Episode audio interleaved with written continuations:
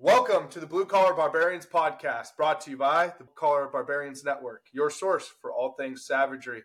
Today, we've got a very unique, one of a kind episode from you coming for you for one of my very close friends, Matty Sill. He is a barbarian in rights. This is, uh, I've been excited to do this episode, Matt, because this is not your natural blue collar, right? When I first started this show, I talked to people about how to me the the modern day version of what blue collar is has changed. It's entrepreneurial. It's people that are out there grinding getting after it aggressively pursuing their career whatever industry that is.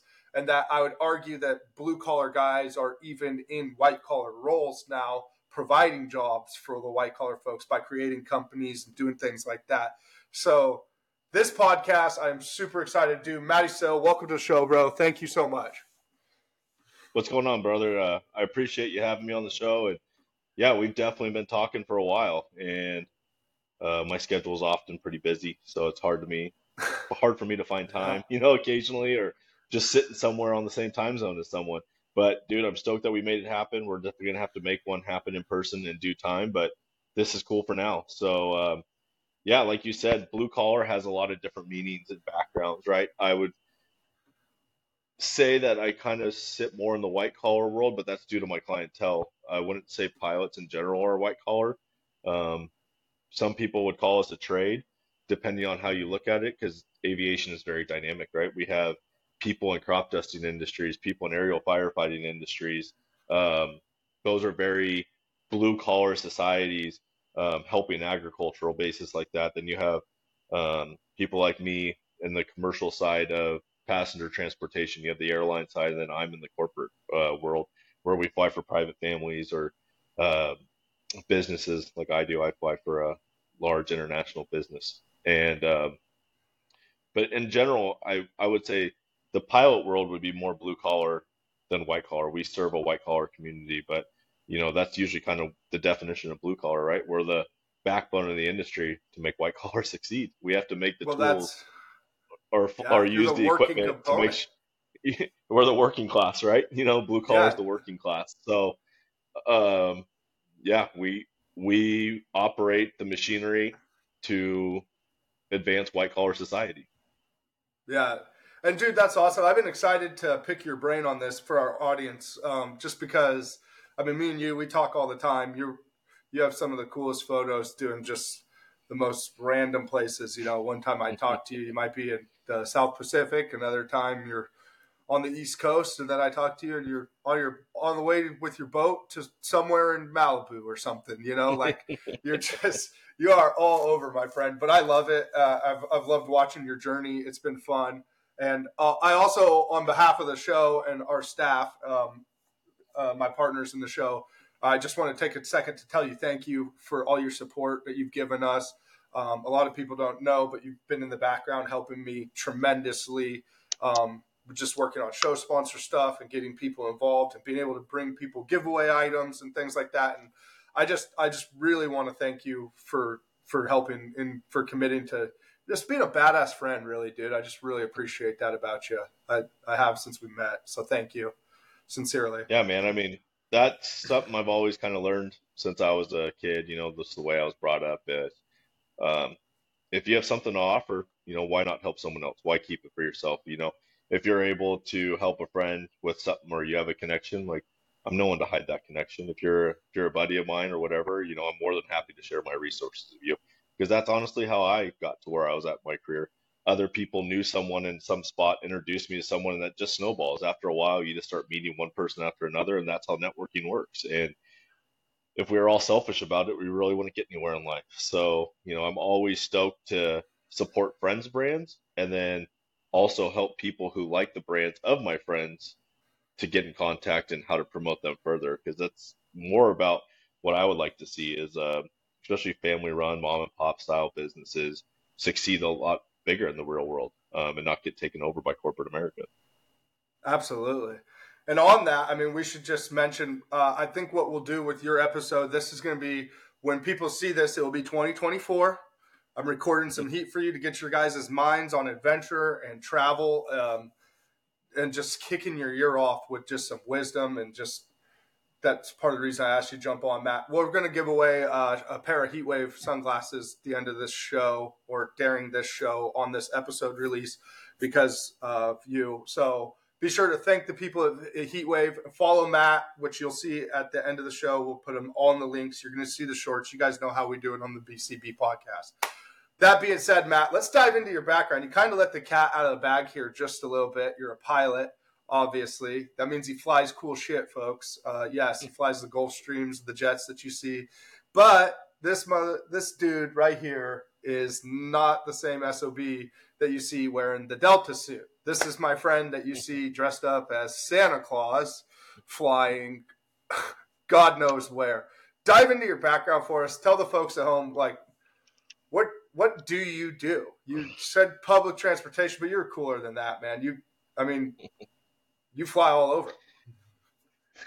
Uh, I'm a limo driver in the sky. You know, that's, the, that's the, best way to put it. But um, yeah, uh, aviation's done a lot for me. It's been a very cool background. Uh, I've been fascinated since I was a young, young kid. And when I was in high school, uh, my dad got me into some flying lessons. And then um, I was also a fire explorer in high school. Those were kind of two industries that I liked was um, fire and aviation. Uh, military was always a cool thing for me, but I had some injuries as a kid. Um, and then one of my arms is pretty messed up. So back in you know early 2000s, I would never have passed medical with the military just with some of my backgrounds and injuries. But you know, being a servant to my society uh, was definitely at the high end of my protocol list. And um, being a firefighter in the early 2000s, right after September 11th, like everyone and their mom wanted to be a firefighter. So I was going down that road. Um, loved everything about fire, but I also loved everything with aviation. I had two big goals that I wanted to try to succeed in. And at the time, I took the aviation route uh, right out of high school. I started working at the Oakland airport and I was what's called a line guy, and you're working on the ramp. And so if you're on the airlines, you see the people loading bags on the airplane, fueling the jet. That's all ramp service, line service, however you want to call it. I did it on the corporate side of the fields. That interested me more than the airlines. I used to see corporate jets taking off and flying, and always wondered where they were going. So I just dove in. I was taking flight school lessons and just learning the industry. I learned it from the very bottom. I didn't have a lot of money. Um, I didn't have any money for college and after about two years, I was finally able to apply for a loan that my grandmother was kind enough to co-sign on. She never paid a dime of it, just helped me get the loan, and then I paid it back. Um, but through line service, uh, initially at Oakland Airport, later on in my career at the Concord Airport, um, where I got into line service and also becoming a pilot. And some of the guys that kept their planes in the hangar started using us for second in command, first officer, whatever role you want to see, uh, put their right seater, you know, meet in the seat, something like that. There's a lot of different things, and that's generally how I got a lot of my experience in the beginning. I um, I was flying like a Pilatus and a King Air. I went and flew jumpers out at a skydive operation in Northern California. Uh, I was heavily involved in tailwheel aircraft because I always learned that if you're a tailwheel pilot, you're a better pilot.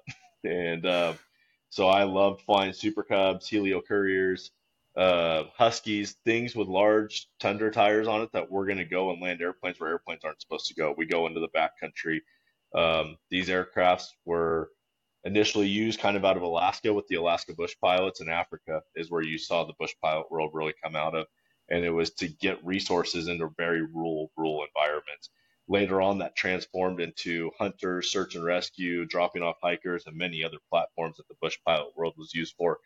But to be a bush pilot, you just had to be a very aware pilot, I guess would be the best way to put that. You know, you had to be aware of your surroundings, constant changing conditions of environment, flying in mountainous terrain, knowing how fast weather can change, how fast wind patterns can change going in and out of these areas. You're usually flying at a lot of high altitude um, places and going in and out of deep ravines and canyons and unapproved landing strips were landing in the dirt. So I was fortunate enough to go up and fly in Idaho um, for a couple summers out of McCall, Idaho, flying in out of Frank's Church Wilderness and No Return. I always thought that was a great name for a wilderness. Lewis and Clark founded that place, and when they got into Frank's Church, they went, "Holy crap! Like we're in the nasty place." And uh, flying in and out of Frank's Church, it'll teach you a lesson time and time again because the runways are tough. Some of them are down, you know, 6,000 feet below the canyon walls. Uh, your weather patterns are tech always changing. I learned a ton just being a bush pilot back in that world. Uh, fast forward, uh, I really How- wanted wait, to hold get. on really quick. How many hours did you Yeah. put in doing that?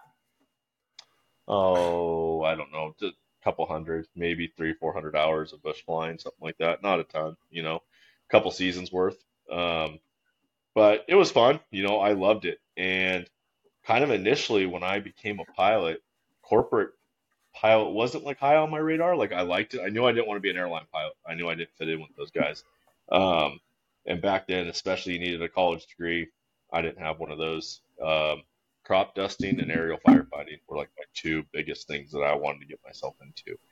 Uh, crop dusting in the state of California is really, really hard. Um, it's very family owned, operated. They really kind of keep the pilots inside the family. Plus, the hazmat ratings are tough to come across. It's just a really a tough industry to break into. Um, started kind of looking into the aerial firefighting. Again, those guys, great group of guys. I'm friends with a lot of the guys in the aerial firefighting world. Um, I got a chance to be a part of it a couple years ago. We could talk about that at another time. But um, hats off to those guys. Those guys are the gnarliest pilots outside of fighter pilots, you know. And you know, I would put them up there above fighter pilots. They're flying aircrafts without automation it, with no computers in it, doing low level attacks on fires, flying in and out of rapidly changing weather patterns in environments that you don't want to be in. These guys are absolutely incredible, top notch pilots in the world. Um, but like 2011, uh, I got a call down in Southern California to be a corporate pilot, and I started off in a Pilatus, single engine turboprop aircraft, carries nine passengers. I was doing scheduled routes in between um, Burbank and San Carlos. And then a little later on, I got an opportunity flying King Airs, which I was flying with Skydivers. That's a twin engine turboprop aircraft built by Beechcraft. Um, the configuration I was flying was a six passenger airplane. Um, got into the 135, which is charter. Um, FAR 135 is our charter standards, and that's kind of going to be a little closer to the 121 airline world. But um, I started flying on demand charter. The company I was with at the time, this is 2012 into 13, they had Gulfstream G4s, which got me my initial hit into Gulfstreams and worldwide operations. So I initially got hired as a single pilot, uh, King Air pilot, where you would dispatch single pilot. Um, we were international, but mainly with that aircraft, you have about a 1,200 nautical mile range. Uh, you're doing a lot of Southern California, Vegas, Cabo, uh, Denver. You know, every now and then ski resorts. It's you know nothing too far, too crazy. Then you get into the Gulfstream world on the G4 back then, and uh, now you're really starting to hit like farther out. Your aircraft has about 40, 4,300 nautical mile range on it. You could hit the west coast of Iceland nonstop. Um, from there, jump around Europe into Africa, and that's when I really started hitting like rural, rural countries back then, and that was prior to a lot of the automation still, um, where we didn't have what's now called CPDLC, which is a kind of in lame's terms. I'm not going to get into it. People will probably hate on me like, oh, he doesn't know what he's talking about, but I'll just break it down for you guys. It's basically automated, uh, automated um, voice system, so we don't have to do radio calls anymore. It takes out the radio calls and it does do, does everything through the computer on board the aircraft. That's how they communicate to us. They send messages to us instead of us having to use an HF radio to communicate with them over waypoints over rural areas. But I was doing it before that, kind of before electronic charts. We still had paper charts, and you know we flew all around the world. You name a country, we went there. Um, I did that for about five years, and uh, then got my side into the private sector, and went into the private sector flying a Gulfstream G5, a little bigger than the G4. We're now pushing about a 60, 6,200 nautical mile range on that aircraft. 12 hours in flight. You're pretty much one stop anywhere in the world. Um, that was Holy fun. I was working, yeah, I was working for a foreign individual at the time. We were primarily based over, we were primarily based overseas, and you do two three months on the road out there before coming home. But that job was super fun. I was in my late 20s at the time, and just having a blast. I mean, me and my counterpart that I was hooked up with at the time, he and I were like a year apart from each other in age, and we were flying all over the world, just having a blast. Um, really cool career, but pretty much since 2017, I would guess, I've been on more or less in the private sector of aviation. I've been flying for either a private individual or a corporation since 2017 um, on large cabin, long range aircraft. Currently on a Global Express, which is made by Bombardier. It's the competitor to the Gulfstream G5. Um, it's a good aircraft. Home for me is Gulfstream because I've been on it for so long, but the Global Express is a cool plane. Um, still currently working for a worldwide company. Uh, a couple weeks ago, we were sitting down in Australia. Came home from Australia. You know, we're going to head down to Costa Rica in a couple weeks. Um, we jump to Europe a lot. I mean, there's really nowhere we don't go with this company. This company is a major hitter in the world, I guess I would say, and they yeah. operate with some of the biggest people in the world is what we do. Um, so we're constantly having meetings, Middle East, Europe, South America, you know, you name it, we're going, we're flying. And the corporate pilot life is uh, 365 days a year on call, ready to go. You know, be be ready in a two hours notice. That's the definition, you know, that we kind of put out there for a corporate pilot. My company's uh, not too bad. We have six pilots for two aircrafts. Um, we are on call all the time, but having the extra pilots gives us a little bit more freedom. Um, but we work, we work hard. You know, I was, I'm just down at the hangar actually today. I just came in off the road, off of a week trip on the road. Came down here to get some stuff ready for a trip here pretty soon. And lo and behold, one of the bosses calls and has a trip the next two days. And I'm like, hey, I'm like, I'm ready to go. If you want me to go, I'll go. And we're using other pilots on that one, but that's how rapidly stuff changes. Like you could be sitting there thinking you have the day off and the phone call rings. So it just it kind of depends. It's far and few between with my account that that stuff happens, but that is the life of a corporate pilot. We're ready to go when we're commanded to go, and that's what we have to be ready to do. And that's, that's kind of the little dude. Yeah, that's, that's kind of the little breakdown of my background. Yeah. So you started with tail draggers, doing bush pilot stuff, and just flying. Well, you started in high school, just out of scratch yeah. an itch and curiosity, and to do something you love. Yeah. And then yeah. you went into bush driving, bush pilot stuff. Um, for those that are like, "What's bush pilot?" I mean, he did everything you could think: drop off hunters, drop gear drops, just tail dragging stuff. Uh, yeah, I'm sure you did. Uh, yeah, spraying stuff. I'm sure. Did you do any of that? No, I never sprayed. Um, you know, I tried to spray with the crop dusting world. I never sprayed, and I never did cloud seeding or anything like that. Um, cloud seeding is actually a pretty cool deal. You know, that's when you're flying through storms that are primarily over reservoirs, and you seed the clouds to create rain to fill the reservoirs and stuff. So that's actually a pretty cool deal that you can do out there. But um, yeah, the tanker world on like the firefighting side is something I still would like to go into. That'd be about the only thing that I would ever leave corporate aviation for. Um, if one of the tanker companies called me and had a spot, I'd go in a heartbeat go fly fire. You know, that's the ultimate job. I was flying air attack um, in 2021, and then some stuff went a different direction, so I ended up back in the corporate world. But I had a short stint with the air attack world, and it was cool. I mean, getting a low level waiver, uh, I was certified down to 500 feet above the forest to fly, and um, the air attack position is pretty much the air, ca- air traffic controller of a fire airspace. So when there's an active fire burning, we'll basically create a TFR, which is a temporary flight restriction. And then inside that TFR, who's basically allowed in there is aerial firefighting aircraft to work that fire. We set that restriction up to keep the general public away, to keep the safety of the pilots flying in and out of there. We have altitudes, rules, regulations on what how you're supposed to act inside the fire traffic area, which is the FTA. Um, and then there's media, airplanes allowed in there. But what the air attack guy does is he's pretty much in charge of that TFR.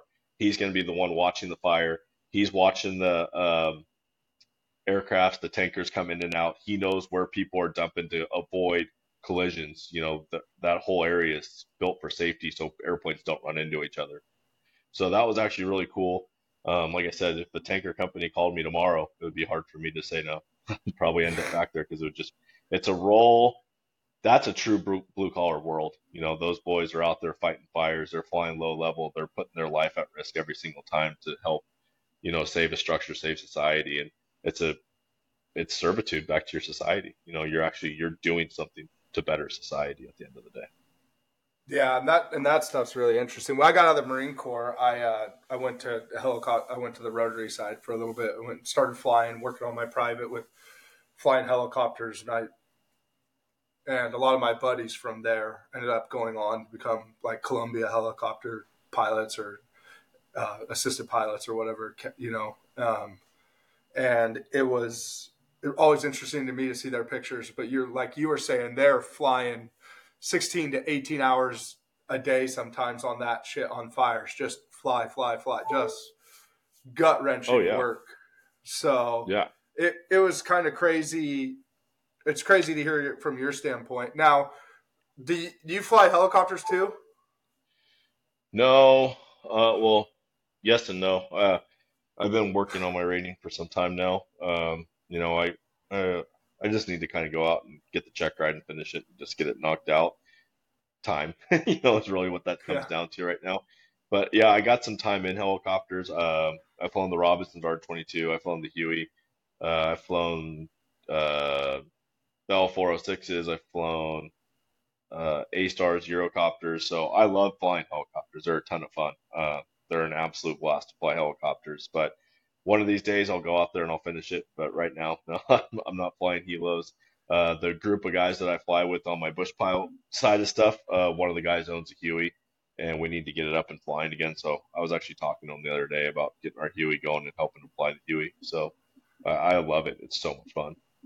Yeah, they're just cool. I, I really enjoyed being able to just go and like on the backcountry side of things, you know, like oh, let's go set down on the side of the mountain over there, or let's go land on that rock in the middle of the canyon. Like just just wild shit. I actually I I was I was a friend, but a, a chick I was hitting on when I was flying back then. I flew her around during the Fourth of July. I got in flight rotation and was above Bend, Oregon, just flying circles and pattern, watching the fireworks from all over Central Oregon just pop. It was it was rad, dude. Like helicopters are awesome. I, I, love that they defy gravity too.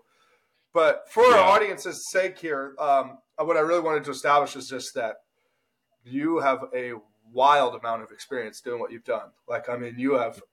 What I love about what this is where you get barbarian to me is you were very aggressive in your career. Like, take on this, take on that, take on this. Let me get hours in this. Hey, what's up? Networking, right? Like getting your hands in the mud and like, oh, hey, you guys need help? Let me come fly with this. And like you just said, even explaining flying Hueys. Uh, maybe the people that aren't listening to this are pilots. For those that are, this is no news to you. But for those that aren't, like, it's not very like you guys might have friends that are helicopter pilots, obviously, and you know other people in the aviation community that fly, and you get maybe more opportunities than like the average Joe to get in something. But there's not a lot of cross, right? Like a lot of people don't fly a helicopter or fly a jet, especially commercially like you do, and then go and necessarily jump in a helicopter with somebody. That's your networking ability to like make friends with people and take advantages of opportunity, garner experiences as they arise. Would you agree with that? Yeah, I mean, you know, mainly the crossover doesn't happen too often because time and money, right? right? Money is probably the most restricted thing to most people, and um, I mean, aviation was a tough world uh, for a while. You know, like the reason that I flew anything and everything is because we didn't make that much money when we were building time, and so like I just put myself out there for blood money to go do whatever I could to get experience. So there's probably like 10 years of my career, well, maybe more if I really sit down and do the math of, you know, I was maybe making twelve, thirteen thousand dollars a year, like barely, barely getting by. Um, you know, if you listen to my other podcast, Just Another Failure podcast, when I was doing it, or you listen to Spitballers when I was on that one, you know, I've talked about this more times than I can admit. Like, there was times in my life I was homeless, like oh. legit homeless. You know, I would um, go out and I was working for a company as a commercial pilot, but I wasn't making enough money to afford a place to rent. It was like rent a house or eat food. You know, like whatever. And you know, when we're on the road, uh, hotels, transportation, food, everything's taken care of. So I kind of just worked it in my life where like I just stayed on the road. You know, let work just keep paying for somewhere to live. And if yeah. I came home and I just if I had to come home and sleep in my truck, you know, a couple times here and there, I would just sleep in my truck. You know, like I legit remember being in Southern California, being on some of these beach towns, and I'd have to go shower or something like that, and I'd just go down to the beach and put board shorts on and act like I was a surfer in the shower and the beach showers and stuff, you know, like legit, like whatever.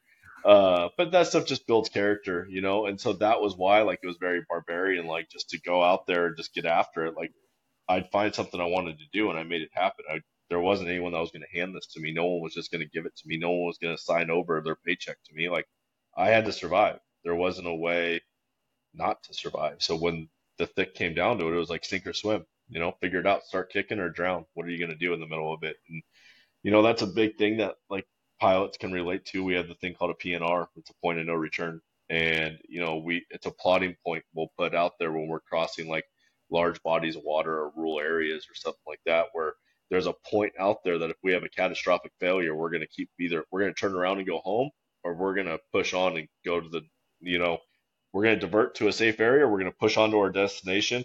But at that point of no return, once we pass it, we're not turning around and going home. All you can do is push forward at that point. So whether it's the next safest place to divert or that's the place that you intended on landing, depending on where that PNR is, you know, and that happens a lot to us in life. Um, there's a lot of times we hit that PNR in life. It's like, hey, I can't turn around and go home. The only way, the only way through the storm is forward the only way through this mess is forward. Like I got to kick, I got to fight, I got to do whatever I can. You know, the military teaches you guys that. Um, I have a lot of friends from the special forces community, the SEAL teams, um, Green Beret buddies, even just infantry boys and stuff like that. When you guys are in the middle of a firefight, are you going to sink and retreat, or are you going to start loading rounds and fight back? You know, like what are you going to do in the middle of that? So you know, all that stuff always goes to the next level. But like, even if you think about it, this starts at a very biblical level too. You know, if you go back and you actually read the Bible and you see what Christ called of his disciples and stuff like that, there's a point where all the disciples are sitting on the shore and Jesus says, Hey, we're crossing, we're crossing here and we're going to the other side. And in the middle of the sea, as they're crossing, a huge storm comes in the middle of this and the disciples start freaking out. Jesus himself is sleeping in the bow of the boat. You have God himself in human form sleeping in the front of the boat, and the storm comes, and the disciples are afraid that they're going to die. When they have God in human form sitting there, the creator of all things sitting there, they're still afraid. And so when they wake him up, Jesus says, Why are you afraid? And he tells the seas to be still, and he tells the wind to be silent. And the disciples sit there and say, who is this man that he can command the seas and the wind to stop, right? You know, but what the disciples forgot, they got nearsighted in the storm. All of a sudden, they got halfway across, and the storm came, and they're like, "Hey, we're done. We're gonna die," you know, like that.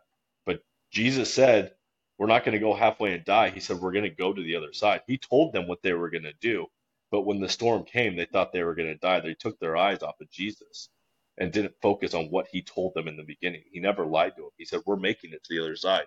He didn't say it was going to be smooth sailing. He didn't say it was going to be an easy route, but he said they were going to make it to the other side. So just keep taking that down the line in life. You know, whether it's in the military, you're in a firefight, you're going through boot camp, you're going through selective training, you're in a pilot society, something goes wrong in the aircraft, are you going to give up and die? No, you're going to fight. You know, it's bred in us. That's how we were created. We were created to fight. And that's what it comes down to at the end of the day. You're in a rough spot with work. You're in a rough, rough spot with life. Sorry, man. life wasn't promised to be easy. life wasn't. Life wasn't ever promised to say, "Hey, you know, we're you're just going to glide through this." That wasn't ever promised to us. We were never promised an easy life. So it's just accept what's at hand. Try to control what you can, but give the rest to God and let Him tr- truly guide you. You're not going to be able to control much. Let him open the doors. Let him guide us on the path that we have to go on. Yeah, I mean, dude, you said that so well, and it also it also speaks to blind faith, right? Like you just have to know, you have to know that the journey's got to happen no matter what. there's yeah. no timeouts. There's no, um, maybe somebody can do this for me. Like that's the thing about life, bro. You got to go. And I'm glad you brought that that story of, of in the Bible up because specifically when you were talking about it, I was just thinking about the the like, why did you wake me up? Like, what are you afraid of? Like, what is there to be afraid of? You know yeah. that you're going to progress from point A to point B on the things of life, right? And so this is, I really want to get into this for the, the this mindset right here, especially this ideology on like in your career, what are you afraid of, bro? Not not you specifically, Matt, but I'm talking to our audience, right? Like, what are you afraid of? Because all you could do is go forward. No matter what, you got to go. I mean, you could sit and stay stagnant in your career, but like, what are you really afraid of to go bigger, to do more, to get more for your family? Because no matter what, if it's not you, somebody else is going to fill that role. And it could be the guy that doesn't, the wrong guy that's going to lead the people the wrong way, right? Like you were talking about, I'm not referencing us in, in relation to Jesus. I mean, that's, that's the king. But let's just say, you know, the the guy is the coward in the boat, like the real coward in the boat, and you weren't willing to step up. And now he's the one at the rudder calling the shots. And he's not even the person. So what I'm getting at here is somebody is always going to fill that role. Life is going to continue. The motion, the inertia, everything is it's going to happen to you or for you. It's like but no matter what, it's it's happening. So you got you no matter what, you got to progress. I guess is what I'm trying to say. And and uh, yeah, that I'm glad you shared that story or used that specifically because there's so much power in that train of thought, you know. And and dude, your background speaks to that. You all you did was just make it happen, right? And like you said, you took pain and turned it into a purpose. And you took life and turned it into a lesson, right? And unfavorable conditions became the reason that you succeeded, right? Like that's what made you uncommon. Unfavorable, unfavorable, excuse me, became uncommon in, in this parallel, like creating, uh, lateraling this to your work, right? So yeah. it, it's just crazy to me because, like, me and you could go all day on on especially on theory stuff because our minds just roll on this. But let's talk about like what that led into like international travel work like what's that like like for our audience here like it gives you a really good perspective but there's more in the world right yeah um and you know like we'll back step just a couple things here but uh you know that fear right of people being afraid to live. Like i don't know if you've ever heard the acronym for fear but it's uh you could go a couple ways with this right? False expectations appearing real or false experiences appearing real you know? It's an image that we depict in our mind that we create that's not real you know? It's something that's not going to happen. Uh, and so overcoming that fear and you know i can't say that i'm not afraid you know i can't say that i just lived completely fearless uh, definitely as a kid growing up i was the more conservative the more cautious kid the kid that always kind of thought the consequences of something that was going to happen I kind of had that fear mind state kind of growing up, like what if, what if, what if, or why me, why me, why me. Um, but you know, through unique experiences of meeting some awesome people like that, they changed the direction on how I view life, and they changed the way I look at things. Right. So. You know, there might have there might have been some situations I was terrified of, honestly. Like, dude, no way, like absolutely not. But you have that fight inside you, you know, and like a lot of my stuff has to go back biblically because honestly, there's just so much truth in the Bible. But if you even think of Jonah, you know, people only know of Jonah being swallowed by a whale. It's a fish, you know, that, that talks about in the Bible that he was swallowed by a fish. People don't understand the story and the context prior to that of why Jonah was thrown into the mouth of the fish. God called him to Nineveh, which is uh, uh, city in northern Iraq. It's modern day Mosul. That's where Nineveh was.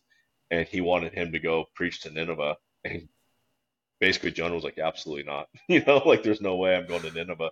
Those people are cannibals. They eat people. Like they're the evilest of the evil people. I'm not going to Nineveh. And he fled to Tarsus. Like as far away as you could go, that's where Jonah was fleeing to.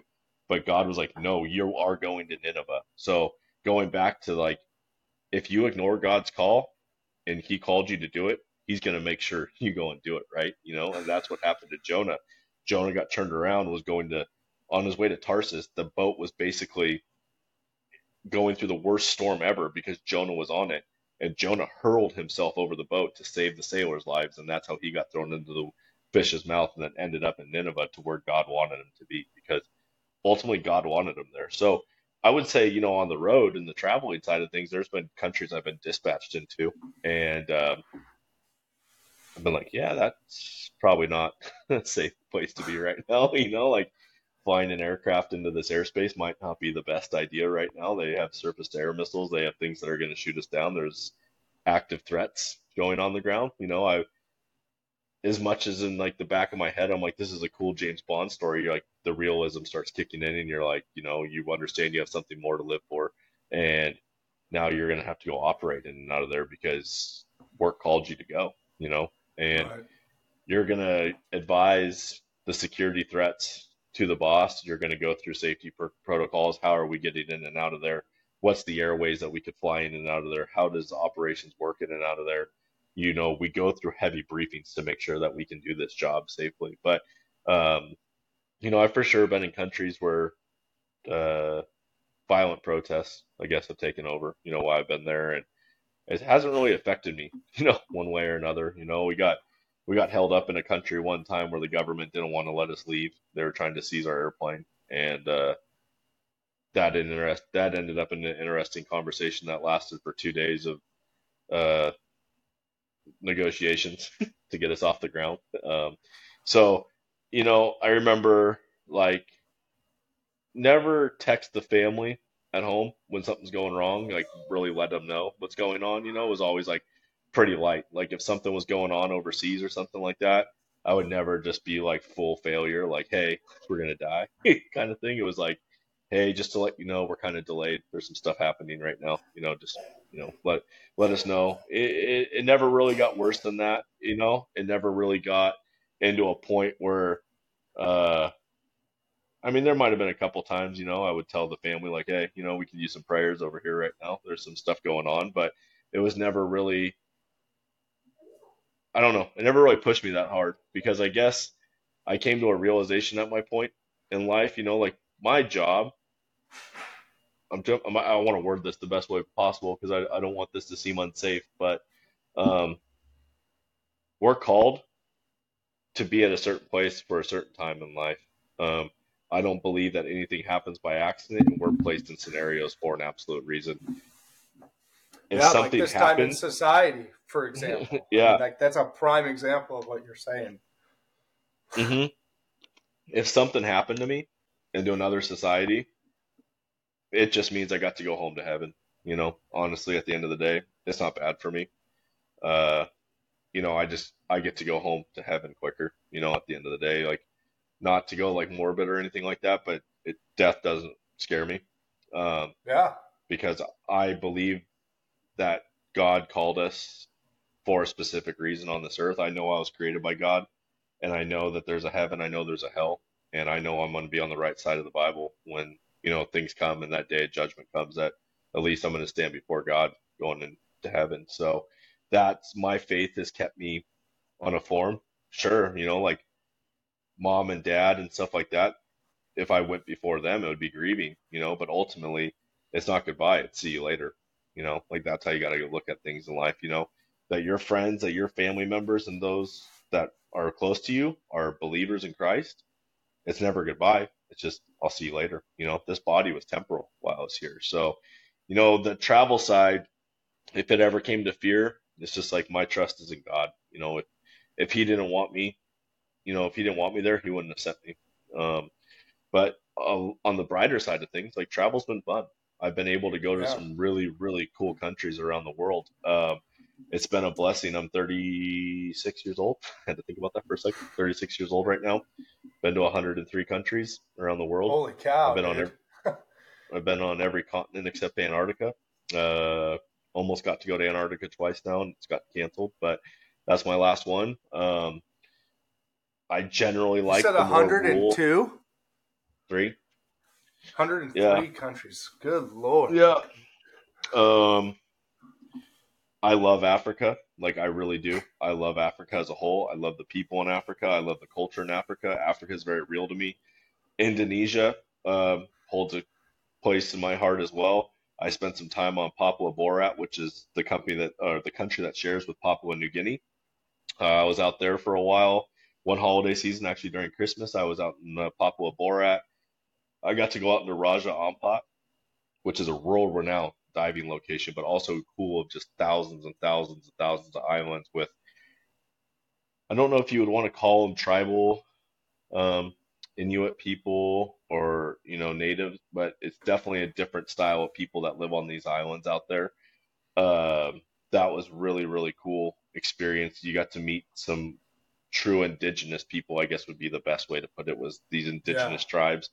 Um, just fun because like you see life in a very pure form, right? You know, you're seeing people live without electricity. You're seeing people live without running water and stuff, and they're very happy. You know, it's a very eye opening experience that in 2023, there's still people in this world that live without modern society. They live without cars. They live without water. They live with a lot out electricity. They live in grass huts. They live under trees. Like it's wild. It's so cool. They make their own clothes. And just to think about that is just it's very, very unique that not everyone lives on the standard that we think that Europe, Australia, America, China, and everyone lives on. There's still very rural rural environments. Um, I first kind of got introduced to that when I was in high school my senior year of high school, my dad made a big life choice, went back to medical school when he was 50 years old. I was a senior in high school, and I lived in the Eastern Caribbean on the island of Dominica. Now, that's not the Dominican Republic. Don't get this mixed up with Punta Cana. You know, don't get this mixed up with paradise. Uh, but I will say Dominica is paradise in its own way. It's a very rural, rural country. It's a very indigenous country. There's still indigenous people. They actually filmed Pirates of the Caribbean Dead Man's Chest um, as we were leaving the island uh, because it was one of the last few places in the world that had indigenous people and they wanted to film indigenous people. So very unique experience. Um, 17 years old. I wasn't the most stoked in my life to be there. I, if I could go back in time, I would change things a lot different. I was the only um, white person, 17 uh, year old white person on the island. Um, there was no one really my age. I was homeschooled while I was down there but we got to meet other villages. It was cool. The island was seven and a half miles wide by 14 miles long. Very small island. Uh, took two hours to go seven and a half miles through the jungle, just through gnarly, gnarly roads. Uh, but that's where I really got broken into third world rural, rural cultures. Like the house we lived in down there, if it rained heavy, you might not be able to shower for two or three days just because the water was so dirty coming out of the shower. Um, very unique, I would say. But that opened my eyes. And once I started traveling the world, it was like, I want to see more of this. Like, I want to go out there. I want to meet cultures. I want to meet people. And then when I started traveling to countries, having that experience when I was in high school, I was less afraid to go walk around when I was out in these countries, to go interact with people, to go sit down in a local bar or sit down in a local restaurant. People didn't people didn't really scare me. You know, I wasn't like afraid like oh, this guy might kill me because I'm not from here or I don't speak the language or something. There was always figuring out a way to interact with people. And I've generally felt safe around the world. You know, I've been to some very, very cool countries.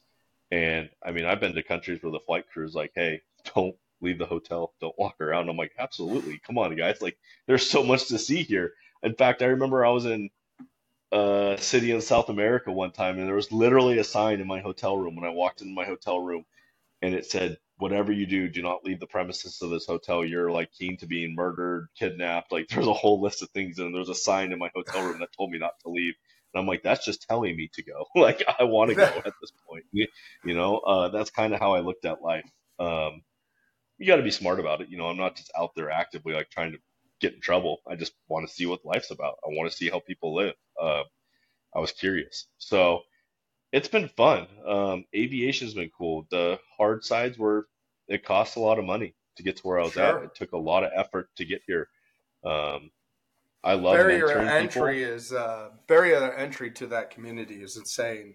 I mean, you got to want, yeah, it, you know. You know, you do, and I'd like to mentor people. When people call me about aviation, I love talking about flying. I like taking people flying. I like showing them what it is it's fascinating. Not a lot of people get to do this. Um, you know, probably less than like two percent of the entire world like will ever get to fly an aircraft or travel the way I've traveled. Uh, very blessed for that. Not saying that in a cocky manner. It's just it's a very unique experience, and I want to share that with anyone that I can share that with. Uh, the downside of our program is it's expensive. It takes a lot of money to get where we're at, and when kids come up or young adults come up in the industry and they're just asking me how much money I make, I'm like, it's not about that right now. You know, like you gotta want this. You know, um, due to the pilot shortage we have in the world right now, we're in a massive shortage. Yes, salaries have gone up. People are making a lot more money in entry jobs than I was making you know, almost 20 years ago. It's a very different society. We don't have the experience of pilots that we need, so it's pushing experience numbers and salary numbers through the roof. Like people are making decent money, but still that entry level job with today's society, today's economy, it's not lavish, you know, but you put your time in, you're going to make it. You know, you put your time, you put your effort in. You know, everyone, I, for a long time, and I still am in my group of pilots. I fly with an amazing group of pilots. I'm the young guy. I am the young guy. Probably next closest to me is 10 or 12, 10 to 12 years older than I am. You know, I still am the young guy. I'm 36 years old and I'm still the young guy in my group. So, uh, that's really interesting, you know, to put that in perspective. You know, there's not a lot of younger people out there. You know, a lot of those guys are in their mid 40s, going into their 70s that are flying these aircraft. There's not a lot of us in our late 20s to mid 30s that are coming up. So, um, you got to want it. You really yeah. do. Um, but you know, like I really had to go want it. Like I, I remember sitting at days, you know, with my dad when I was 20, 21 years old. And, you know, my dad went through a really hard time um, with the medical school and his former business, the guy that bought it off him, ended up suing my dad over some BS reason. And really, it hurt my family for doing a long time, like a really, really long time. It took my family a long time to recover, but we stuck together and that's how we did it. And, you know, my dad wanted to see all the kids succeed. You know, he never wanted to see us hurting in life. So, you know, my dad would bust his ass to make sure that life, mom and dad both would bust their ass to give us, to make sure we had what we had. But there was days I wanted to give up.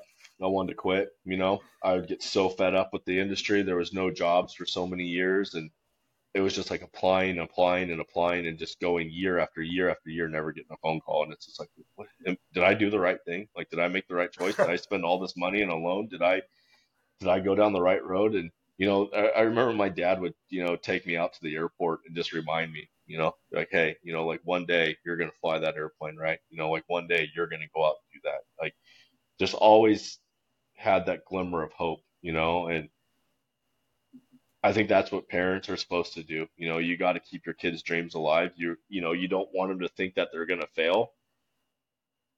You have to raise them in a society where they understand progression of pain but you don't want to kill their dreams. You know, you don't want to be so yeah. tough on them that they miss that sight, but you also don't want to be so easy on them where they just get it. You know, everything's just handed to them. You know, I was never handed anything to me. They always made sure I had to work for it, but they would always reaffirm whatever I was working towards that it was possible. You know, nothing was impossible. And again, that goes back to capitalism. That's what make cap- that's what makes a capitalistic society so beautiful. That we live in a society that your dreams are absolutely possible. I don't care what anyone tells you. If you can dream it, you can do it in this society. Dude, I was homeless. I was eating peanut butter jelly and top ramen, dude, for months, years. Like, I mean, this is the real deal, you know, like I don't care. There's no excuse out there why you can't do it, you know. And I've seen people with learning disabilities, with speech, with speech disabilities, um, different disabilities, be able to still achieve goals in aviation, firefighters, uh, police officers, military people, people that the world would say you're never going to make it. When I was a sophomore in high school, my world civ teacher, basically world history teacher, he looked at me and told me I had too big of an imagination. I was never going to get anywhere in this world. Straight up, dude. 15 years old in high school, 16, whatever you are as a sophomore. I don't know how old you are, 15, 16 years old. Straight up told me, hey, your imagination's too big. You're never going to get anywhere in life. Figure it out. You know, like killing, like who does that? Why do we have educators out there that are killing kids' dreams? You know, and then that same high school I went to, I had a shop teacher, awesome guy. He's since passed. I'm actually really good friends with his son, but he was a cool guy. His son was like one of the other few kids that was into aviation. And his dad brought in an aerobatic airshow pilot to talk to us in high school, and I was like, "This is the coolest thing ever," you know. yeah, that is cool. I want to say her, I want to say her name was Jackie. So like on one end of the spectrum, I had a teacher telling me I was never going to succeed. On the other end of the spectrum, I had a teacher bringing in real life people saying, "Hey, this is what you can be. You can be this person, right?" And that was cool. So, you know, you couldn't let the person standing there, you know, pissing on your parade because whatever he's all pissed off about his life because he became a school teacher and wanted to do something else. You know, whatever something obviously pissed on his parade where he had to ruin a 16 year old's dreams or you could have been the other teacher with optimism saying, Hey, let me introduce these kids to something that they might not see as even possible and a realistic opportunity in life. Yeah. And so that's a perfect way for us to parlay into uh, getting through hard times. But I couldn't agree with you more because you were just talking about the coming through hard and enduring. And um, it, it's funny to me too because at what point do you show? So in this case that you were just talking about in the story you were just telling about, your teacher brought somebody, that would be the show. But in a lot of like the case of, you know, part of the reason I'm chasing my dreams and stuff is to show my kids what that looks like. How are they supposed to know if I don't go? You know what I mean? Like legitimately. So yeah. I, I love that what you're saying there. It's like, like bet I'm almost do better in that. Like bet against me. Like right now, like the world's kicking me in between the nuts, you know. But like because of that, I I know like that pressure is going to refine me into even more of a monster, of a capable monster, of a monster of accomplishments, a monster of an endurance, a monster of redemption, like resilience, like all those character traits. All that they're doing right now is going through a fire, a fire, excuse me, and getting refined over and over and over again right now, right? So, um, but yeah, for for time's sake, I want to I want to jump on to talking like talk us through hard, right? Like this is like I said, when people are listening to this, it's gonna be 2024 now. We're kicking off the year. The holiday season's kind of in a rough season for some people. Other people Everyone. like yeah, yeah. I mean that more than they let real, on man. to. I let's mean, be honestly, real. Yeah, yeah. yeah. But uh, there's also a lot of uncertainty in the world right now, right? So I, one thing I really want people to understand is that there's a way through. And that stagnant like being stagnant is death you know like staying stagnant. Um, and you're the perfect person to talk about this as as like you literally have traveled all over. You had to risk you had to sleep in your truck and shower at the beach to make your career into something. What what would you say to these people? Like let's give these people some hope man. I, and obviously we could talk about God too, but give them some career advice here on like just time to put the yeah. low. You know? Yeah, I love it, man. You know, like uh, it's so funny because one of my favorite mottos, you know, it's actually by 30 seconds out, a brand that I represent that I'm a part of, you know, one of their biggest things is, you know, hope is not a good plan kind of thing. But people take that out of context. I was talking to Sean, the owner of 30 Seconds Out the other day about this, and people like really take away the meaning of hope is not a good plan, right? Because uh, it comes from a really basic concept, you know, like it goes back to that fight. You know, are you going to fight or are you just going to hope for something to happen? That's where it kind of really goes to, you know, like you're you're downrange in a military situation, you guys get stuck in a pinch, right? Are you are you hoping you're going to get out of this alive? No, you know you're going to get out of this alive, right?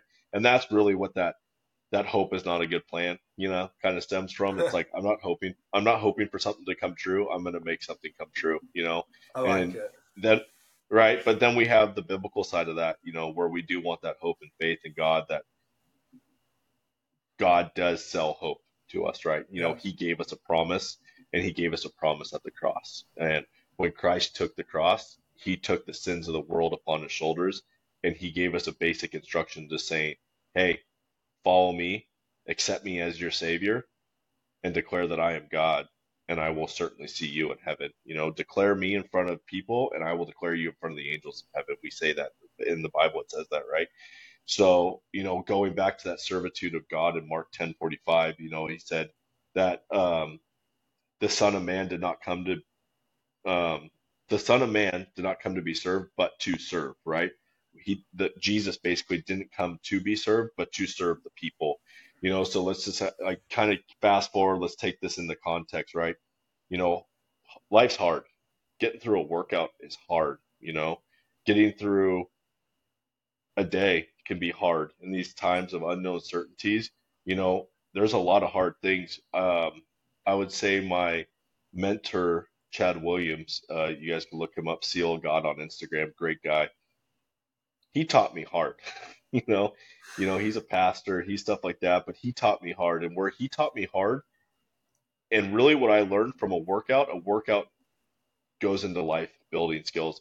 I'll go and do a workout with Chad, and he'll put something on the board, and I'll be like, no way, dude. Like, absolutely not. Like, I'm gonna die. Like, I'm I'm literally gonna die. Like, I'm gonna die in this workout today. But you know, but it's like it's put that I'll die before I quit perspective in your life. You know, like for the next 80 minutes, while I'm sitting in front of Chad for the next 80 minutes, he is gonna put me through something that he is gonna try to kill me on. He is gonna try everything he can do to kill me to try to get me to quit.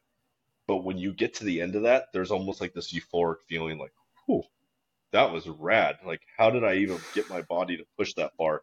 You click off everything else, and all you click on is the task at hand. So you hyper focus on that task at hand of what that is, you know?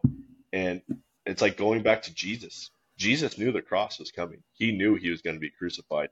Jesus knows everything how it's going to play out before we even know. He created us. He knows our end plan, right? He knows what we're capable of. He's never going to push us through something that we're not going to be able to get out of people always I laugh, and I used to be this person until I actually had to go back into scripture and read this. But Jesus does not tempt. I like when I used to be that person that used to say, "Man, God's really putting me through it." No, God's not putting you through it. God's pulling you through it. He's not putting you through it. He's pulling you through it. The only person that could tempt you is the devil. The devil cannot act without Jesus. You know, in James, it says, I think it's in James James 1 6, I got to look it up. Don't quote me on that, but it's in James. It says, You believe God's real? Good. Even the demons believe and they tremble at the voice of God, right? So even demons acknowledge God is alive, right? Again, He created them. So they cannot act without God's permission.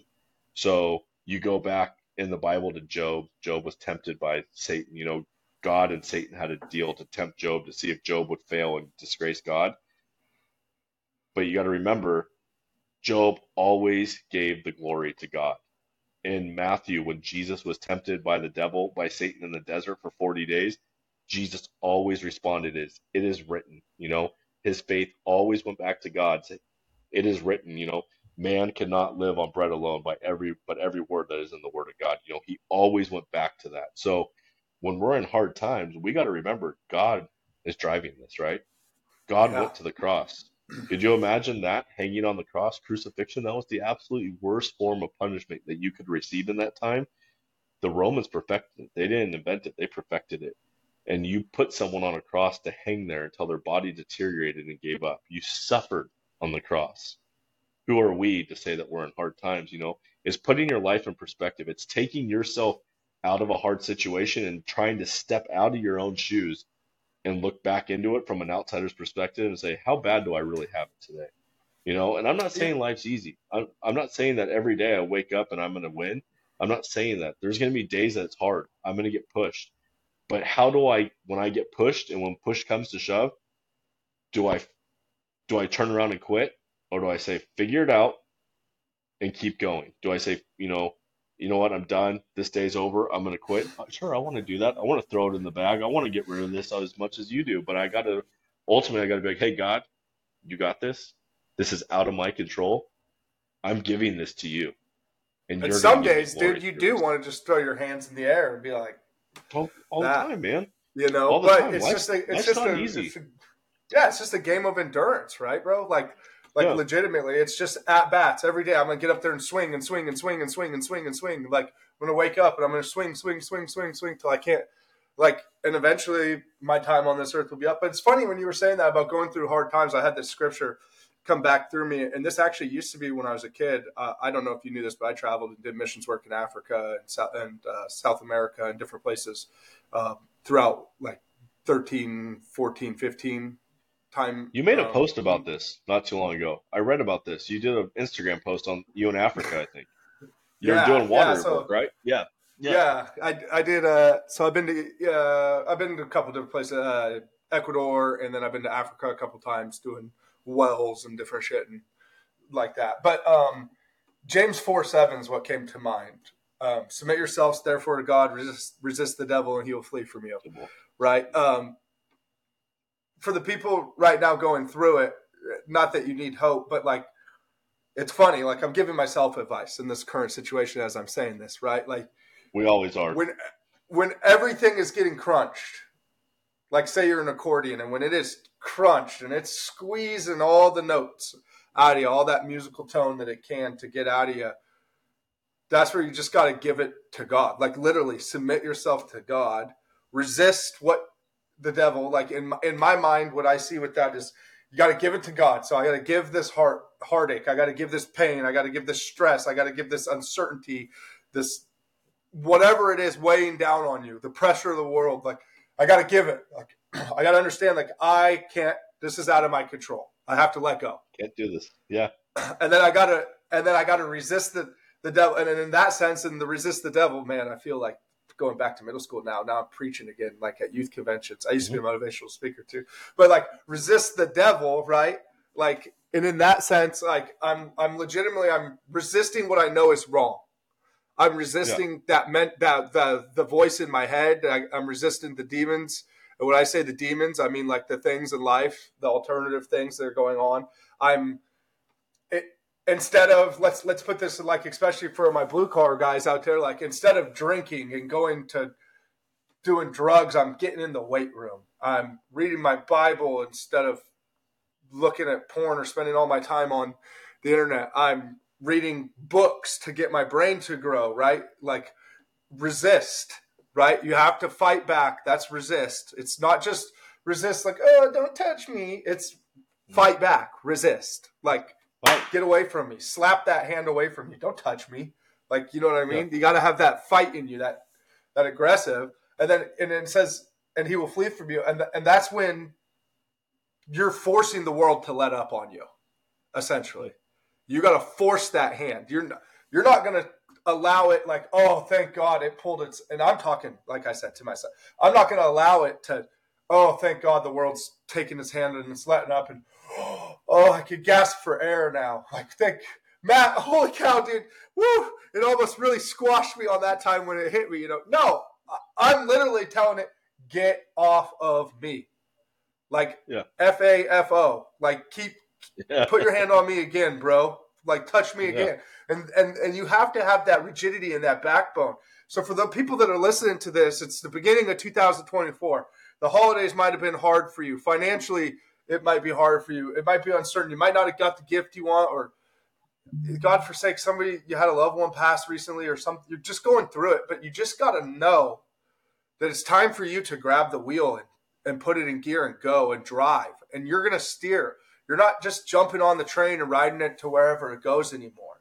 That's why you're listening to the show. That's you're a barbarian. Like you're going to take the ice axe and stick it in the wall and start climbing up the cliff in front of you. You're going to throw tie a rope a, a knot around your waist with the rope and jump off the cliff or rappel down.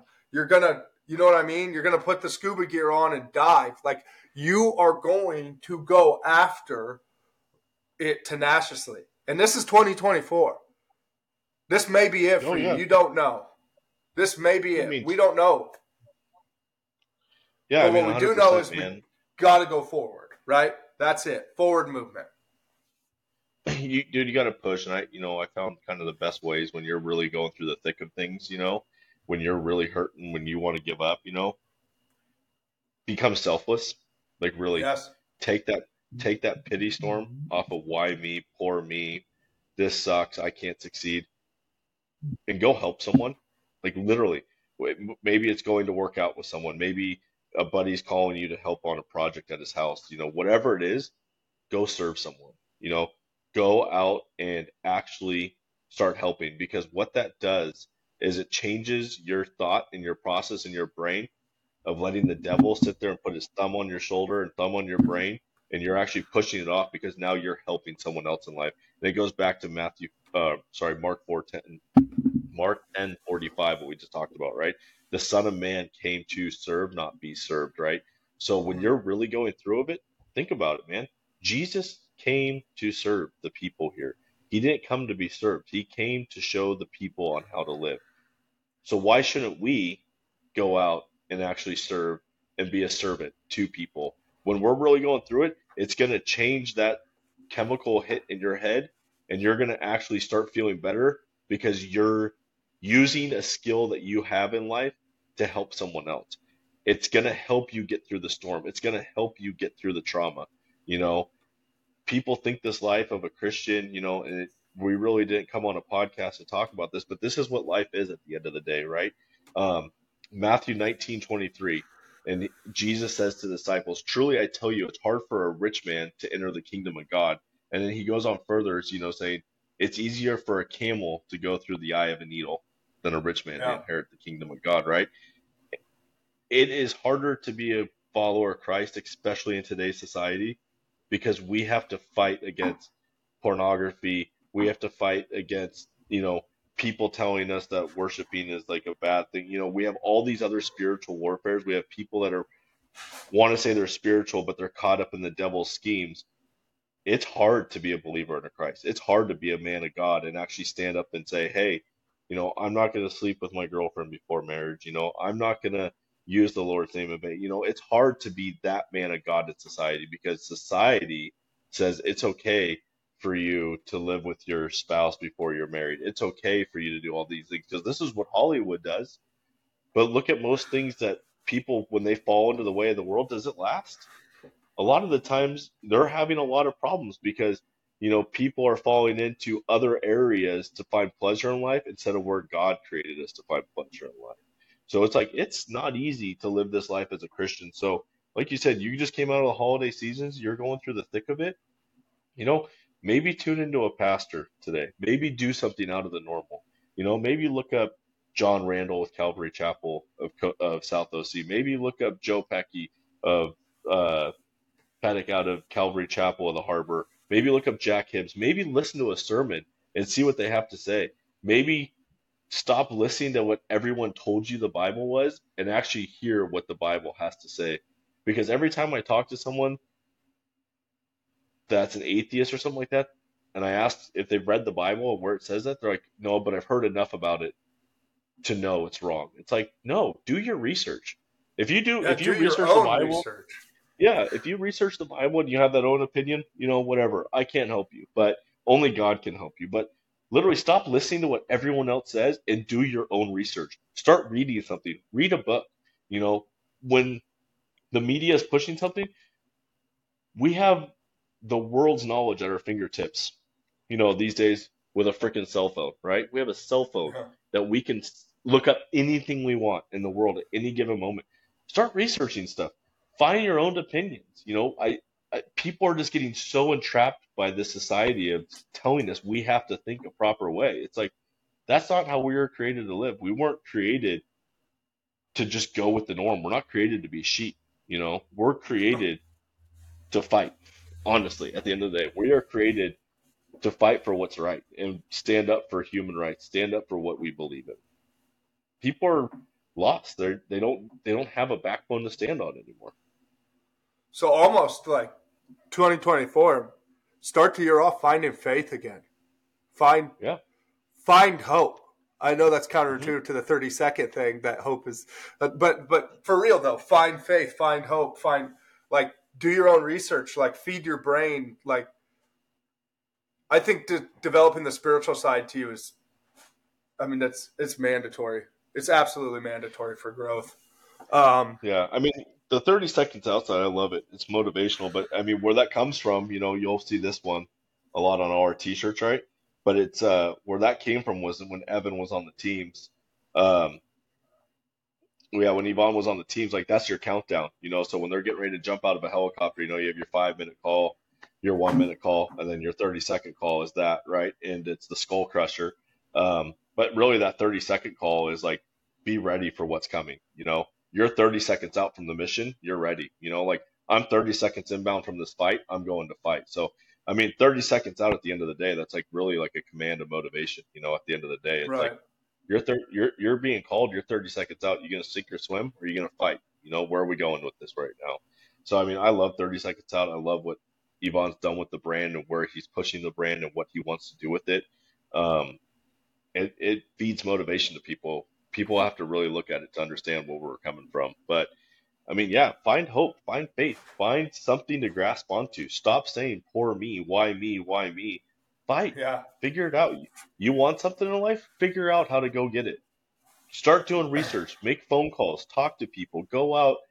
Stop being lazy. People are generally just too lazy today. I'm gonna have to have him on the show. Uh, your your buddy that owns that company, and I'll have to chat with him because uh, I would love to pick his brain on mentality. I'm sure he would have absolute gold for mindset stuff to to talk people yeah. through this type of stuff. But you're right, like it's time to jump. You're there. The time is now. It's 2024. You're in your career. You're thinking about it. You're listening to podcasts for heaven's sake about trying to get better or hearing one of your buddies talk about it. There's a reason this message is coming to you today. And it's to tell you it's time to jump. 30 seconds out. Yeah. We're there.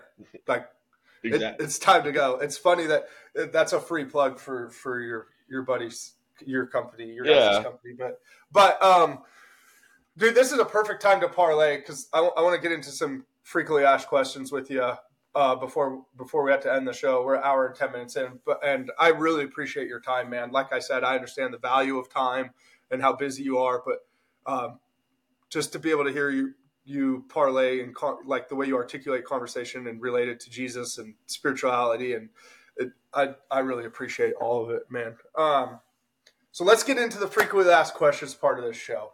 Okay. Mm-hmm. Um, I got to ask you the staple question because I mean you're just you're in the zone right now, so you're gonna hit it. Like, what is a blue collar barbarian to you? To you, the pilot, you know, the white collar guy. No, I'm just joking.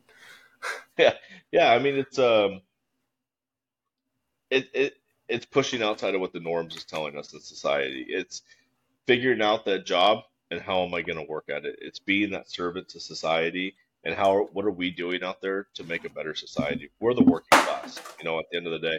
And I don't care if you're in the white collar world or you're in the blue collar world. Everyone should always maintain some sort of blue collar to their lifestyle, right? You should never get to a point where your life where you're relying on the where you're relying on other people to make your life work.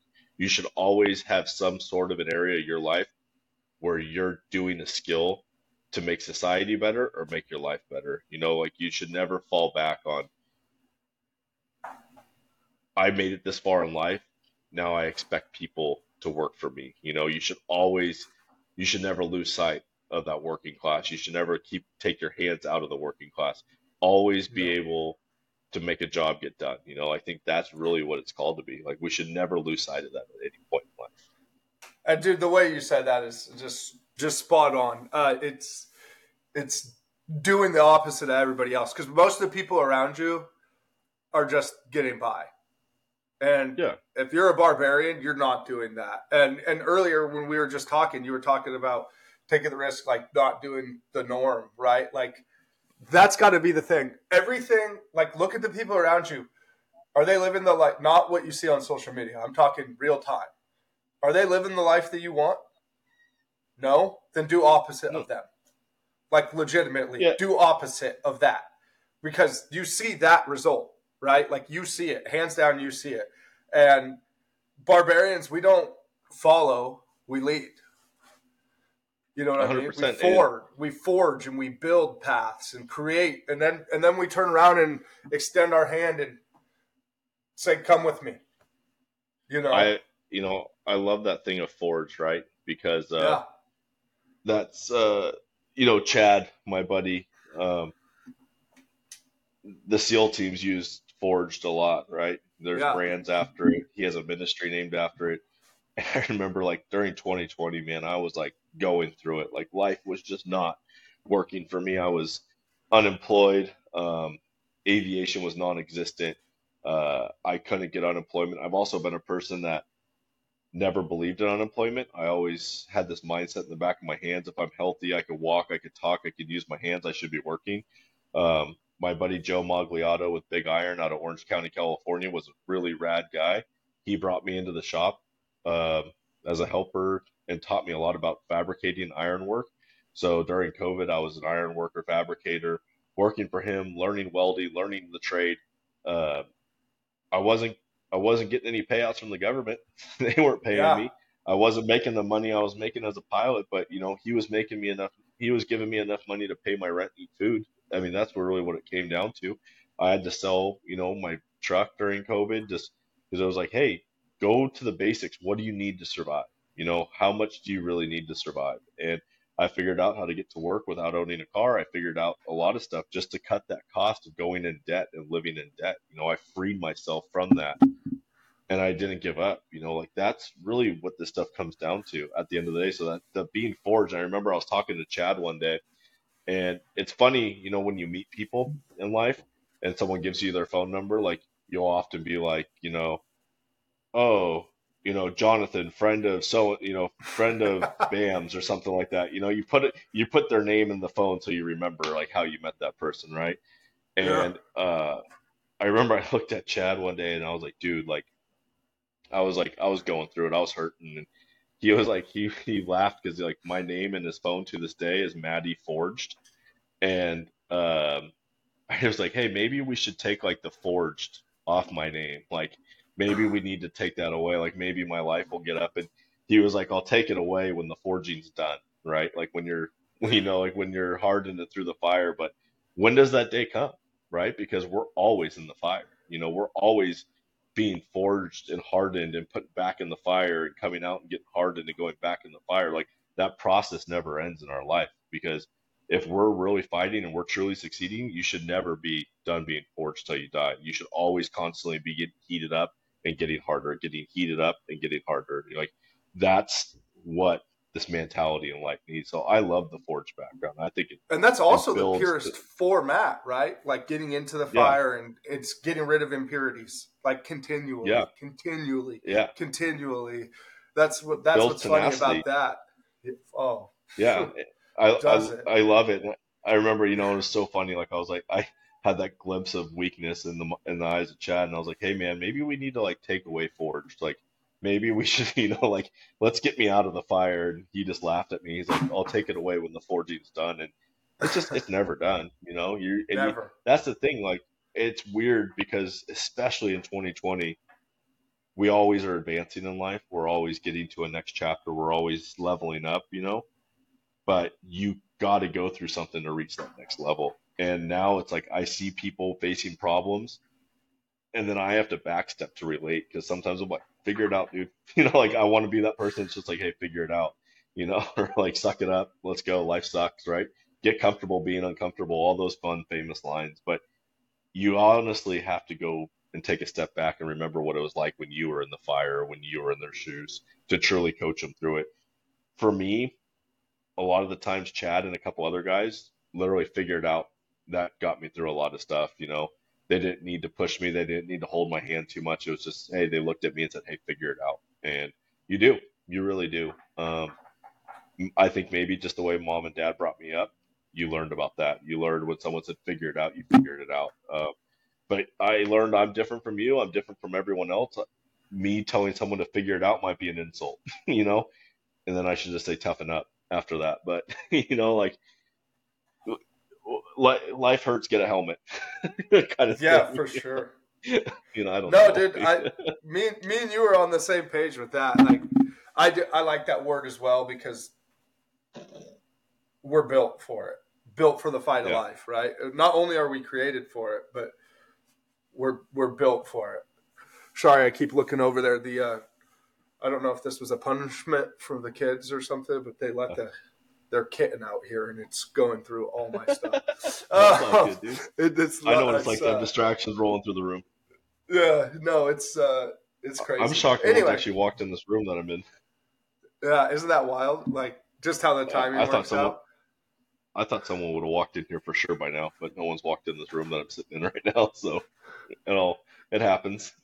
Yeah. So, uh, question. Uh, another question. Roll, keeping it going forward here. Um, what can people do? Because I mean, dude, you've ran a podcast. You're buddies with all sorts of different entrepreneurs uh, that own different companies. You're one of the most networking genius guys I know. Like, if there's somebody, if I need advice, I'm a networking guy. Like, I love network. I love it. But like, you're the guy that I go to to pick the brain on, uh, like peeling back my kind of approach is a different you know what i mean? My takeaways of that. So what can people do to make themselves more marketable for opportunities as they present themselves? Um you know not being afraid to like ask a question. The only stupid question out there is the one you don't ask. I think that's a big one.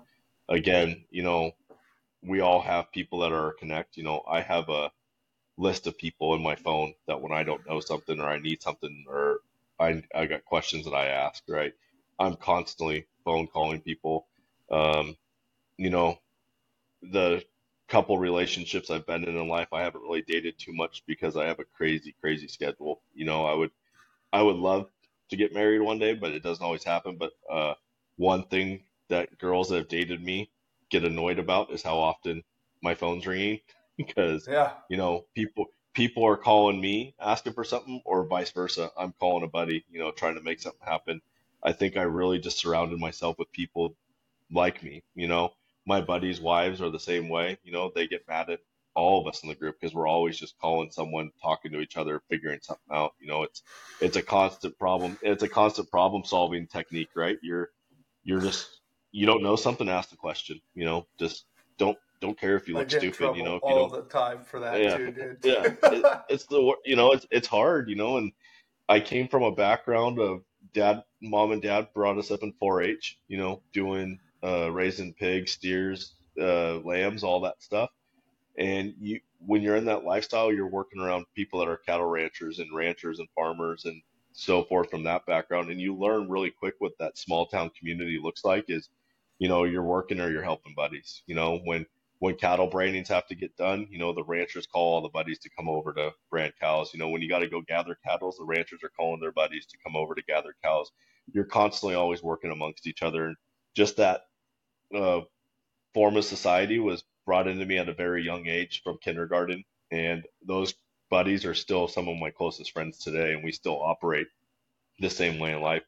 We've gone down different avenues in life. I have buddies that are big machinery operators, firefighters, hunting guides, so forth. They, I, the list expands forever, but you know, it's just always keeping that circle of friends very diverse. You know, don't let your circle of friends be all about the same interests that you guys are in, because you're going to get stuck in that. I mean, yeah, common interest is fine when it comes to hobbies, but having just like buddies who are cops, firefighters, big machinery operators, welders, you never know when you're going to need that stuff. When you know you're going to need every one of those at some point in your life to build your house, build your life, know, learn that form of protection, learn that form of safety. It, it comes and goes. So just keeping that group of friends, you know, diverse, being able to um, mold with different types of people. Always be willing to learn. That's the biggest one. That's probably like should have started with that. Just being willing to learn. Know that you don't know and everything and accept that you don't know everything. Be humble when you go into situations. I was I about to say that, that word humble, bro. Humble. I think the something that probably shot me in the foot a couple times in life is yes, I have had cool experiences. I have gone a lot of places. I have done a lot of things. Um, it's often hard for me to talk about life because people don't relate to the way I live. And sometimes it could come off pompous that I've done everything, been everywhere, and, you know, I've done everything twice kind of thing. Um, shutting up, honestly, you know, I've had to, yes. I've had to learn to shut up. I've had to learn to not talk about what I've done in life. I came from a background where you want to relate to someone in the crowd. So you use your life experience to relate to someone but sometimes it just comes off of hey i've done that too and you're stealing the moment from someone that has only done that once or twice and you're stealing that moment from them um, so you don't always have to relate to everyone in life you don't always have to tell your stories and experiences learn your crowd learn the people you came from there's a time and a place when you get to share what you've done but be respectful of the other people in the room and that's something that I have to learn all the time. Like, hey, just because I've gone to these countries or I've done these things or I've met these people doesn't mean that I have to talk about it. Doesn't mean that I have to relate to it. Sometimes it's just like, dude, that's so rad that you got to do that. Tell me more about it. What was that country like? Even if I've been to that country, even if I've been there a hundred times, what was it like? Because I want, I need to hear your experience. You don't need to hear why I did that. I want. You started the story. I want to hear about it. You know, like let me hear why you did that. And so that's that's a takeaway that I have to even personally put upon myself is just, dude, shut up. Honestly, just shut up and let let people be people sometimes. Don't always think you have to and don't always think that you have to interject into a situation even if you have experience because you'll know the timing when people want your advice and when they don't want your advice Yeah. No, dude, that and man, you couldn't have said that. I couldn't have said that better myself. Like I, I it's funny that you say that in reflection yourself, like I would say one of the things that shot me in the foot is humility too. Like I have to remember sometimes that like you said, just because I have experiences that could come across very crass to certain people, even if you don't mean it to be, even if it's just you trying to be relatable to somebody. There's definitely a time to just listen, to not have to be have something to say, right? Like, and I, I would definitely say hundred percent that I shot myself in the foot along those lines in my not only in my career, just in relationships with people and opportunities probably to that could have led to more. Um, so that that's a really interesting. Uh, that's really sound advice. Um, one more question for you here is what's something you see missing character trait wise, it, like in the workforce today? Discipline. Mm. Oh, don't get me started, damn it. Just I mean honestly, discipline, like straight up. It's just again, you know, and you know where I think where I think I see these things lacking is self reflection. Where I'm lacking, honestly, that's really? what it comes down to. Yeah, honestly, uh, because you know you can't look at something and try to say it's something without you've ever experiencing it. So it's kind of like you know don't judge someone before you take the plank out of your own eye kind of thing. So it's uh you know, there's definitely times in my life that I know I could be more disciplined towards something. I know I could be reading more. I know I could be looking more into something. I know I could be very lazy in a lot of aspects in life. And so it's actually a chore for me daily to remember those disciplines.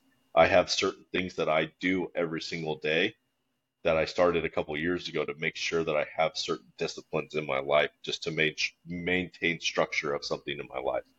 Um, mm-hmm.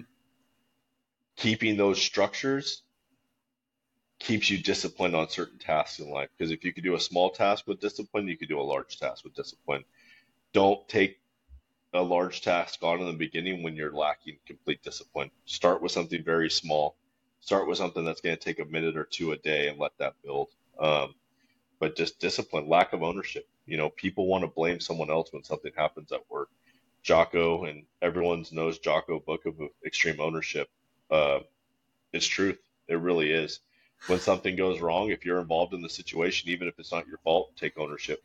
Don't blame it on something else. Just because something didn't work right, don't say, "Oh, the the airplane's acting funny." No, dude, what did you do? You you know you you weren't flying properly, and you put something together that wasn't supposed to go in that sequence. Like figure it out. You know, you're working on a you're working on a project and the the weld didn't come out right. No, you you didn't take your time. You welded too fast. You know, whatever it is, it's like if something broke and you were involved, own it. Don't blame the machinery. Own it. Hey, I screwed up. What do I got to do to make it right?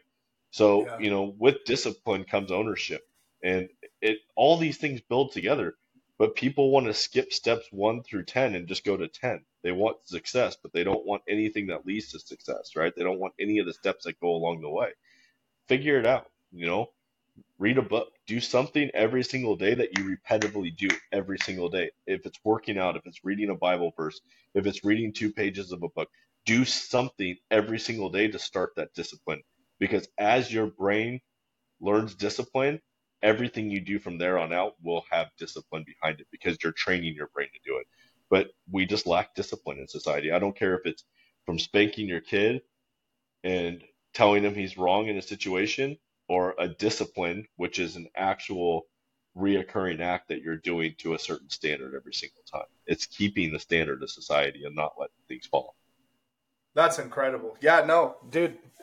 So, and to to parlay that and then add to that every every you know make it once a month like add a task or once a quarter you know what i'm saying? Once every few months add a task. So um, ed Mylett said something that the power he has this book the power of one more and he's got that concept of one more right? Like so one more rep one more step one more mile one more minute whatever right? Like that's the progression and that's always kind of uh, stuck stuck with me a little bit, just uh, full transparency in certain things. But like you said, like read a book, make it two pages. Okay, well, uh, for me, like it's I get up and I go to the gym and I read a book and I try to drink X amount of water a day, right? And insert whatever else, right? And like for now, like because I'm trying to grow like this podcast to help more people, to reach more people, and and help get this message out there to to encourage other people to dream bigger and to go more. So now it's and do say one item for the podcast every day or record X amount of shows this week or two shows this day, whatever I, you know what I'm saying? Add a progression to that discipline.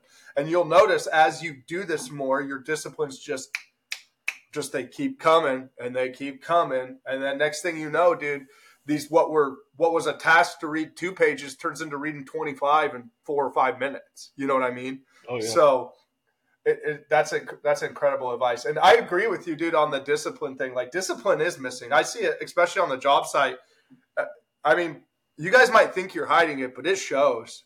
And like this is where you got to look in the mirror and take accountability. Like there, it shows everything you're lacking that you don't think people that you're trying to hide and you don't think people could see. They could see it. Just to be clear, oh. like we, you could see it. You could see people's insufficiencies. You could see people's lack of discipline. So that was, dude. That that's an incredible way. Well, listen, Matt, took your time for. What was that? Oh, you're you're good. I mean, we show our best insecurities, right? I mean, we really yeah. do. As much as we try to hide them, we show them. Um, you know, I, I, was reading a devotional this morning, uh, one of my morning devotionals, and uh, one of the one of the biggest takeaways that came out of this this morning was, you know, if you want followers, tweet about it. Tweet about your achievements. You know, if you want real life, find friends that you talk about your experiences, your failures, and what you're going to build off with each other. You know, and I, I really took it to heart because uh, today everyone just wants followers. They don't care. You know, they really don't. They don't care about what people are doing and what people are seeing out there. They just they just want followers. But having a group of friends that's going to keep you accountable, that you could be like, "Hey, bro, I messed up. I messed up bad. You know, I messed up in my relationship. I messed up in my marriage. I messed up at work. Whatever it is, like, figure, you know, hash these out with true brothers. That's where we're going to build from society. So, like, I've even taken a step back off of social media just because it's like I'll share to support 30 seconds out, Rockwell watches, you know, Heat Wave, the buddies and stuff like that. But when it comes to my personal life, it's private, you know, and there's a point that we need to go back to some privacy with our life. You know, it's good to talk about some achievements and stuff like that, but we also don't need to put everything out there. Just Another Failure podcast was that idea that I had in my head that you build off of failures, that we start showing our failures to the world and not yes. only showing our achievements because we only want to talk about our achievements and we don't want to talk about our failures. We don't want people to see our dirty laundry. That being said, you don't have to air out all your dirty laundry to the world. And I think people use social media sometimes to air out way too much personal information that the world doesn't need to know about and not everyone needs to be a mental health patient at the end of the day. I mean, I'm, there's people with mental health problems. I'm not, I'm not, I'm not discrediting this stuff, but we yeah. don't need to create, we don't need to induce mental health when it's not there. You know, we need to be able to have that circle of friends where we trust that we talk about things in life, and we don't need to put everything out there for the world to see. I don't need to hear about someone's divorce and how nasty it's going in their life. I don't need that all over the internet. You know I don't need to know about their cheating relationships and stuff like that. It sucks to get cheated on. It sucks to hurt, but the whole world doesn't need to know about when we got cheated on or we cheated on so whatever it might be. The whole world doesn't need to know about this stuff. You know, that's a private conversation that needs to happen between you and God or you and some close friends. And so people are getting way too comfortable putting too much personal information out there and it's disrupting the way of life of discipline because people are just thinking it's okay to live this way, and it's not. It's it's really it's not, not, okay to live that way. It's not tolerable you know? either. It, yeah, it's not, and you need to people that are doing that. You need to find help and find a circle of people that you can trust. If you're a man, you need to find some men that you can trust in your life. If you're a woman, you need to try find some good girls you can trust. There is a reason that we were created with men and women there's a time for us to be married, man and woman, but there's also a healthy boundary for men to have men and women to have women in their life where they can interact and talk about things in their life because we are built completely different. You know, yes. women think one way, men think a different way. You know, men don't need to be helping women with their struggles. Women need to be helping women with their struggles. Men need to help men with their struggles. When it comes to marriage, that's different. Man, you know, man and wife came together and we are to work with each other amongst our struggles, but there is a time for men and women to work amongst each other to help each other in our own genders for healing and moving forward. Right. No, dude, that's fantastic. Um, closing out the show, we've been going for an hour and 35 minutes, and I want to have more. We will always have more to talk about, but I want to have more to talk about in the studio uh, when we can get you here. Um, realistically, bro, what, what what do you got for closing thoughts for us? Do you have a quote or books or what do you got for us? Close us out here. I need I need to start reading more. Um, you know, a year and a half ago, in the years before that, I was really trying to do like a book a month, which isn't that much. Heavy readers will be like, you need to up your numbers. For me, I thought that was an achievement. Um, I've kind of fallen away from reading. I need to get back into it. I was doing some Audible books, which are fun, but I actually like physically reading a book. Um, all you know, all time, my favorite book's the Bible. I read the Bible every single day of my life. Um, I do a devotional in my Bible every single day. That's part of one of my disciplines. I do a devotional in my time with God when I first wake up in the morning. Uh, Seal of God by Chad Williams is a really, really, really good book. Uh, great author. Uh, he talks about some really good life experience. He's an awesome mentor. His Instagram, Seal of God. He's a great guy. Follow him. Um, you know, all the Lone Survivor. You know, Lone Survivor was a good book. All the Jack Carr, Terminal List, Blood Oath. Those are all great books. Um, Jocko's books are amazing. Extreme Ownership. Uh, I generally, I don't really read fantasy books. I read books with life lessons and stuff like that. I like war stories. Uh, yeah. Louis L'Amour um, was one of my favorite authors for a long time. I used to love Louis L'Amour. The Last of the Breed is like one of my favorite favorite books. It's a really cool, interesting survivalist book in The Last of the Breed. Um, I like westerns and stuff like that. So that's kind of where I go to on my reading side. I like stuff that you know kind of has some grit to it, and it's going to build some of that savage nation inside the back of your head. But you know, closing thoughts. You know, just uh, I'll never force what I believe on anyone. Uh, yeah. Jesus, you know, God doesn't do that. Uh, Revelations three twenty shows us that He says, "I stand at the door and knock. If He answers, I will come in and eat, and He will eat with me." He doesn't say, "I'm going to kick the door down and believe in me." God gives us free will, so I'm never going to sit there and tell you I'm right and you're wrong. I'm going to, if you talk to me about my faith, I will show you why I believe in my faith and why I believe it is the way of life. I understand there's other faiths and cultures out there.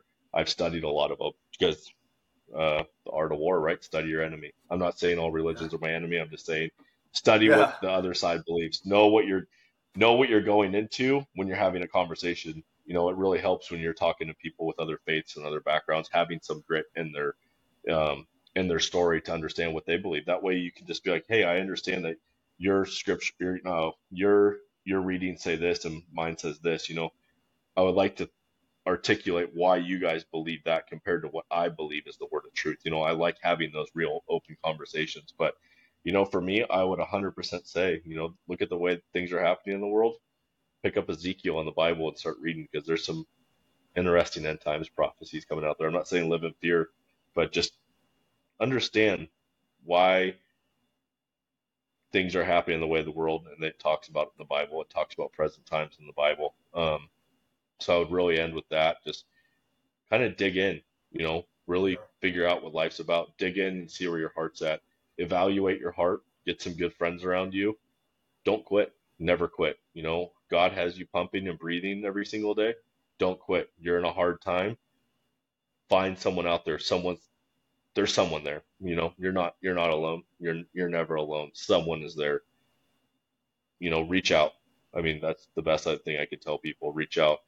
You know, I don't always respond on social media, but if you reach out and I see it, you know, I'll I'll help point you in the right direction. You know, I I can't help people. I can't solve problems, but I know people that can help. So, you know, I'm always willing to point someone in the right direction. So those are yeah. kind of you know some closing thoughts. You know, don't be afraid to ask questions. Yeah, no, dude, that was great. And um, you said a lot there in a good way. Just um, I'm a reflector, right? Like I'm a pretty reflective person, so I think about Skype of shit. But no, you're you're right. You just ask questions and dig in, do your own research, digging in. You got to dig in. That's what we're going to leave this on. You got to dig in. And I actually I have a book recommendation for you too. It's uh, Mark Batterson's uh, Chase the Lion or Chasing the oh, Lion. cool. I've seen I've seen that. I haven't read it yet, but I, have seen that book. I, I think, I'll definitely check that out. Yes, that'll be right up your alley. It talks about why your big visions and big ambitions and why they're in your heart, and it, it, yeah, it's definitely right up your alley. Chasing the Lion. I'd recommend that to anybody listening to the show, but specifically for you, my friend. I love well, it. Matt, it's been an hour forty minutes. It's time to let the people breathe. Me and you, we will get together soon again. I'm sure. Um, I really appreciate your time and your wisdom, and dude, and like I said, I appreciate your friendship more than anything.